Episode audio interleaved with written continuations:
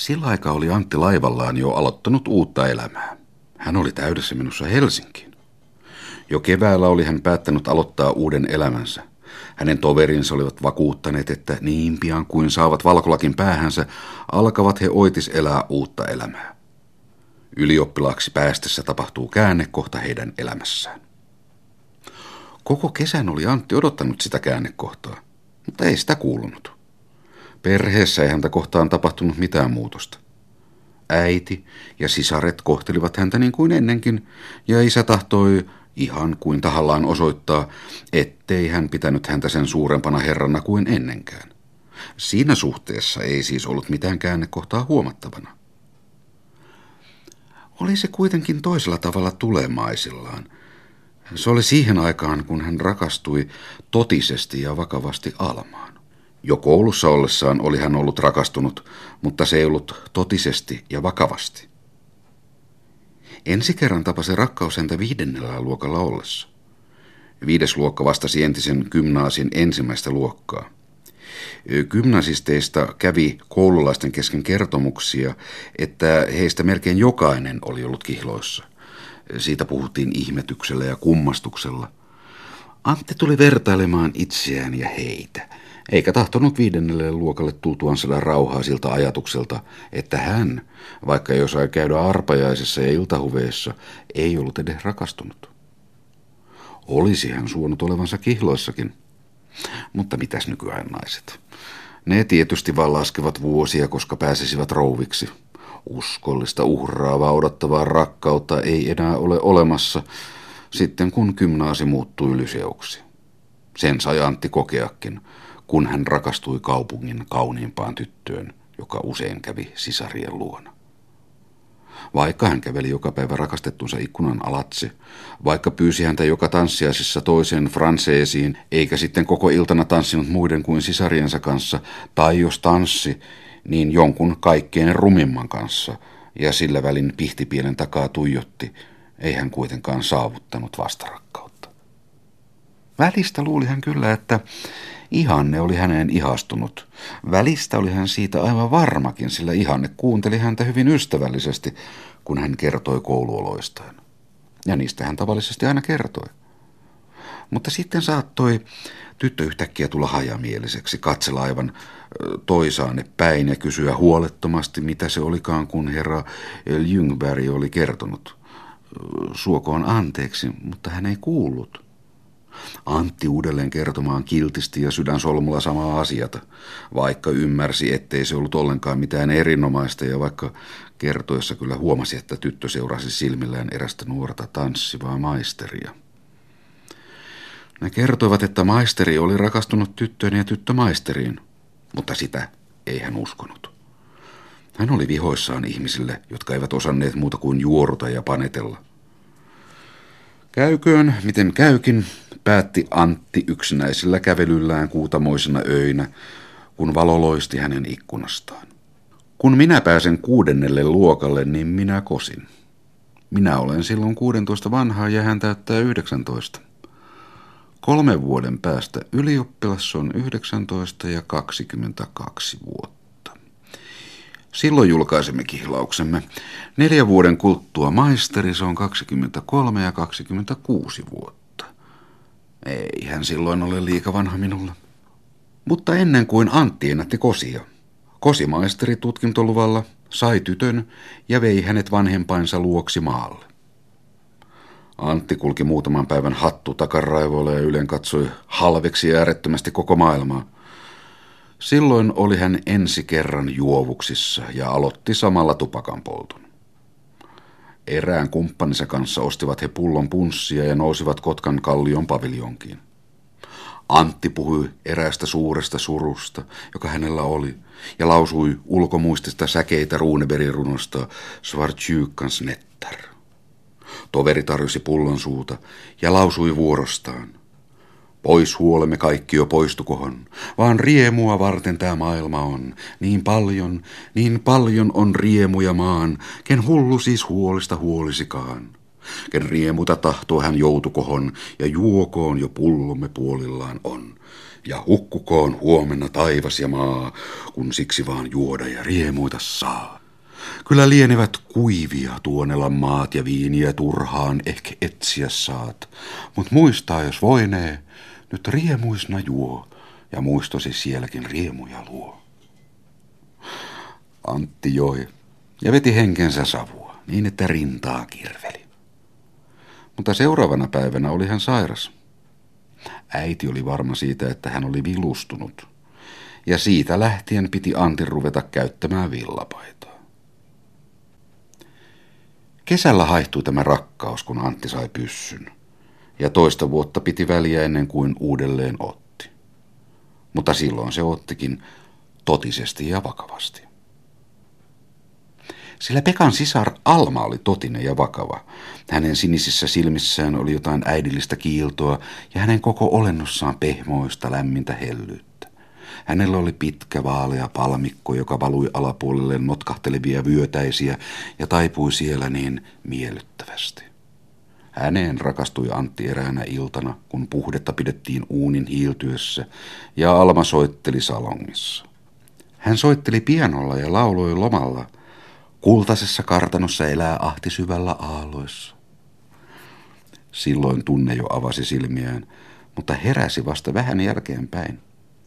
Antti oli sisarineen Pekan luona, jollekka Alma oli taloutta pitämässä. Siellä oli lapsineen eräs nuori rouva. Kaikki tytöt hellyttelivät lasta sylissään, mutta ei kukaan osannut niin kuin Alma. Hän kietoi voimakkaat pyöreät käsivartensa lapsen ympäri ja syleili ja suuteli sitä niin varmasti ja taitavasti kuin olisi itse ollut äiti. Jos tuo olisi vaimoni ja tuo lapseni, ajatteli Antti, niin kuinka sanomattoman onnellinen voisin olla. Ja hän päätti lukea, tehdä työtä ja pian suorittaa tutkintonsa saadakseen sanoa häntä vaimokseen muutamain vuosien perästä. Ennen oli hän haaveksinut outoja seikkailuja rakastetun olennon kanssa.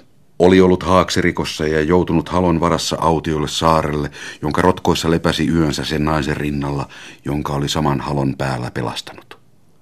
Mutta nyt hän ihaili hiljaista kotielämää. Hän oli David Copperfield ja Alma oli Agnes.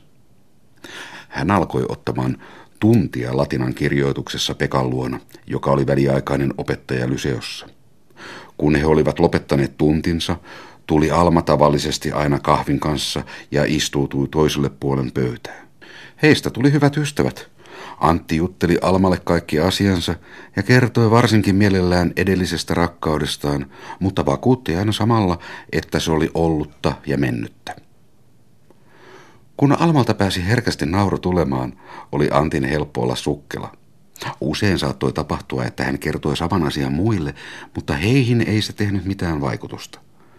Sen tähden oli Alma Antin mielestä ymmärtäväisempi ja viisaampi kaikkia muita. Ja se nauru, mimmoiset pyöreät kuopposet se kaivoi pehmoseen pulleahkoon poskeen. Vaikka Antti olikin niin rakastunut, ei sitä kuitenkaan kukaan huomannut, ei Almakaan. Kun iällä oli väliä kuusi vuotta, ei kukaan tullut epäilleeksi. Mutta Antti oli jo siinä suhteessa muodostanut varman mielipiteen ja ajatteli itsenäisesti. Mitä muutamien vuosien ero iässä tekee? Monessa romaanissa joutuu vanhempi nainen nuoremiehen kanssa naimisiin ja he voivat elää onnellisesti kaiken ikänsä. Ylioppilastutkinnon suoritettuaan, kun hän valkoinen lakki päässä kotiin palajaa, oli hänen aikomus ilmoittaa rakkautensa. Keväällä Helsinkiin lähtiessä oli jo tulla suusta tunnustuksen sana. Lähdön edellisenä päivänä oli hän asettunut alakuloisena istumaan kiikkulaudalla. Alma tuli noutamaan sisaria jonnekin ulos ja kysyi kohta, mikä häntä vaivasi. En minä sano. No mikset sano? En voi sanoa milloinkaan. No etkö milloinkaan? Ehkä milloinkaan, mutta nyt en. Laivarannassa lähtiessään ensi kerran Helsinkiin sai hän Almalta ruusun rintaansa ja Helsingissä oli Alma hänen ajatuksiensa perustus ja pohja. Se säilytti häntä pääkaupungin viettelyksistä, joiden avatusta sylistä hän pudistuksella veti he pois. Se pitäisi olla puhdas nuorukainen, jonka hän Almalle tarjosi. Mutta mahtaa se kaupunki käydä ihmeisinsä, kun kuulee hänen kihlauksensa. Sitäkin hän mietti, olisivatko he kauan salakihloissa vai julkaiseisivatko kohta. Kihlakortteja oli hän nähnyt mielestään erittäin sieviä kirjakaupan ikkunassa Helsingissä. Somimmat olivat sellaiset, missä kyyhkynen kuletti suussaan kahta sormusta, joista toisen oli piirretty Alma, toiseen Antti. Ka niin, heidän nimensähän alkavat samoilla kirjaimilla. Kesällä oltiin isän maatilalla ja Almakin oli kutsuttu sinne. Eräänä iltana elokuussa vähän ennen Alman lähtöä olivat he soutelemassa Alman kanssa. Nyt, jos koskaan, päätti Antti. Hän seisautti aironsa, tuijotti synkästi veteen. Mutta sitten alkoi hän taas soutaa ja souti raivoisasti. Hänen täytyy se sanoa nyt. Mutta ei hän uskaltanut aloittaa, eikä tiennyt miten aloittaisi. Silloin Alma käänsi rantaa kohti. Antti pyysi, että soudeltaisiin vielä, kun oli niin kaunista. Mitä varten? Soudellaan nyt, minä pyydän. Kun Alma suostui, niin tunsi Antti, että nyt se oli ratkaistu. Että nyt heittäytyy hän ummessa silmin kohtalonsa varaan. Samassa keksi hän, mistä aloittaisi. Muistatko Alma sitä, kun minä keväällä puhuin asiasta, jota en milloinkaan ilmoittaisi? Mutta lupasithan sinä joskus sanoa. Taisin luvata. Etkö nyt voi sanoa? Tahdotko sinä sen kuulla? Niin, no sano nyt vaan. Se on sitä, että minä rakastan sinua enemmän kuin ketään muuta ihmistä koko maailmassa. Antti oli miettinyt ihan toisella lailla sanoakseen tämän asian. Ei näin typerästi ja värittömästi. Nyt se meni hänestä kuin littuun koko asia. Alma oli vaiti. Hän katsoi sivulleen pitkin melan vartta, jonka kärki piirteli vettä. Vei sen sitten taaksepäin ja alkoi kääntää venettä rantaan. Kuinka sinä voit Antti noin tehdä? Ole hyvä ja päästä minut maalle. Vene rasahti rantahiedalle. Kun Alma nousi maihin, tarjosi Antti kätensä häntä auttaakseen, mutta Alma ei ottanut sitä vastaan. Etkö vastaa mitään, Alma? Sinä olet vielä liian nuori ja kokematon, Antti. Kyllä, sinä vielä löydät sen, joka sinulle sopii. Minä en voi olla sinulle muuta kuin vanhempi sisara. Hän nousi edeltäpäin pihaan. Ja Antti jäi jäljempänä tulemaan. Kuin unessa veti hän veneen maihin, kalkutti tapin auki ja kuuli veden siitä puskevan ulos. Ei siis siitäkään tullut sitä käännekohtaa, jota hän oli toivonut. Mutta nyt se oli tullut. Kuopion valkoinen kirkko kaukeni kaukenemistaan. Laiva kääntyi niemen taaksi ja kirkko katosi kokonaan. Puijo vaan vielä köyristi selkäänsä muun metsän yli. Antti käveli vinhakasti edestakaisin kantta pitkin ja käännähteli tiukasti. Oli kuin olisi joka käänteessä joku palanen entistä elämää hänestä karissut pois. Mitäpä hän niistä enää muisteli. Mennyt on mennyttä, ja tässä ei ole se poika, joka suree. Ja hän hujautti kädellään ja ikään kuin nakkasi menneisyyttä menemään taaksepäin. Hänet valtasi voimakas tunne vapautta ja riippumattomuutta. Hyvästä mielestä oli herahtaa vesi silmään. Alma oli sanonut hänelle, sinä olet vielä nuori ja kokematon ja kyllä sinä vielä löydät sen, joka sinulle sopii. Mutta hän tahtoo näyttää, ettei hän ole nuori eikä kokematon. Hän on jo mies. Hän suorittaa uhalla tutkintonsa ainoastaan sen vuoksi, että Alma näkisi, mikä mies hän on. Äkkiä saapi hän viran läänin hallituksessa ja kohoo siltä kruunun voudiksi. Mutta vaikka hänestä tulee varakas mies ja hänellä on pankissakin rahoja, ei hän mene naimisiin. Alma saapi nähdä, että hänen tunteensa olivat syvät ja todelliset. Ei häntä kuitenkaan kukaan saa nähdä alakuloisena ja kärsivänä. Kaikissa seuroissa esiytyy hän hienona Helsingin herrana hansikkaessa ja litistetyssä knallissa, mutta ei tanssi kenenkään kanssa. Istuu ja puhuttelee ainoastaan rouvia suomalaisessa seurassa Ja silloin tällöin silmäilee pinsenetinsä läpi jotakuta tanssivaa neitoa. Hän oli ihan varma siitä, että hän näin tekee.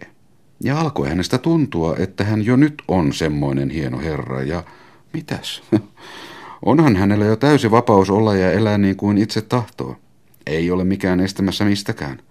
Saa kehittyä vapaasti ja itsenäisesti. Ei sitä sellaisessa kodin saarroksessa voikaan kehittyä itsenäiseksi mieheksi. Tästä tuli hän yhtäkkiä selville laskeutuessaan kannelta alas ruokasalonkiin.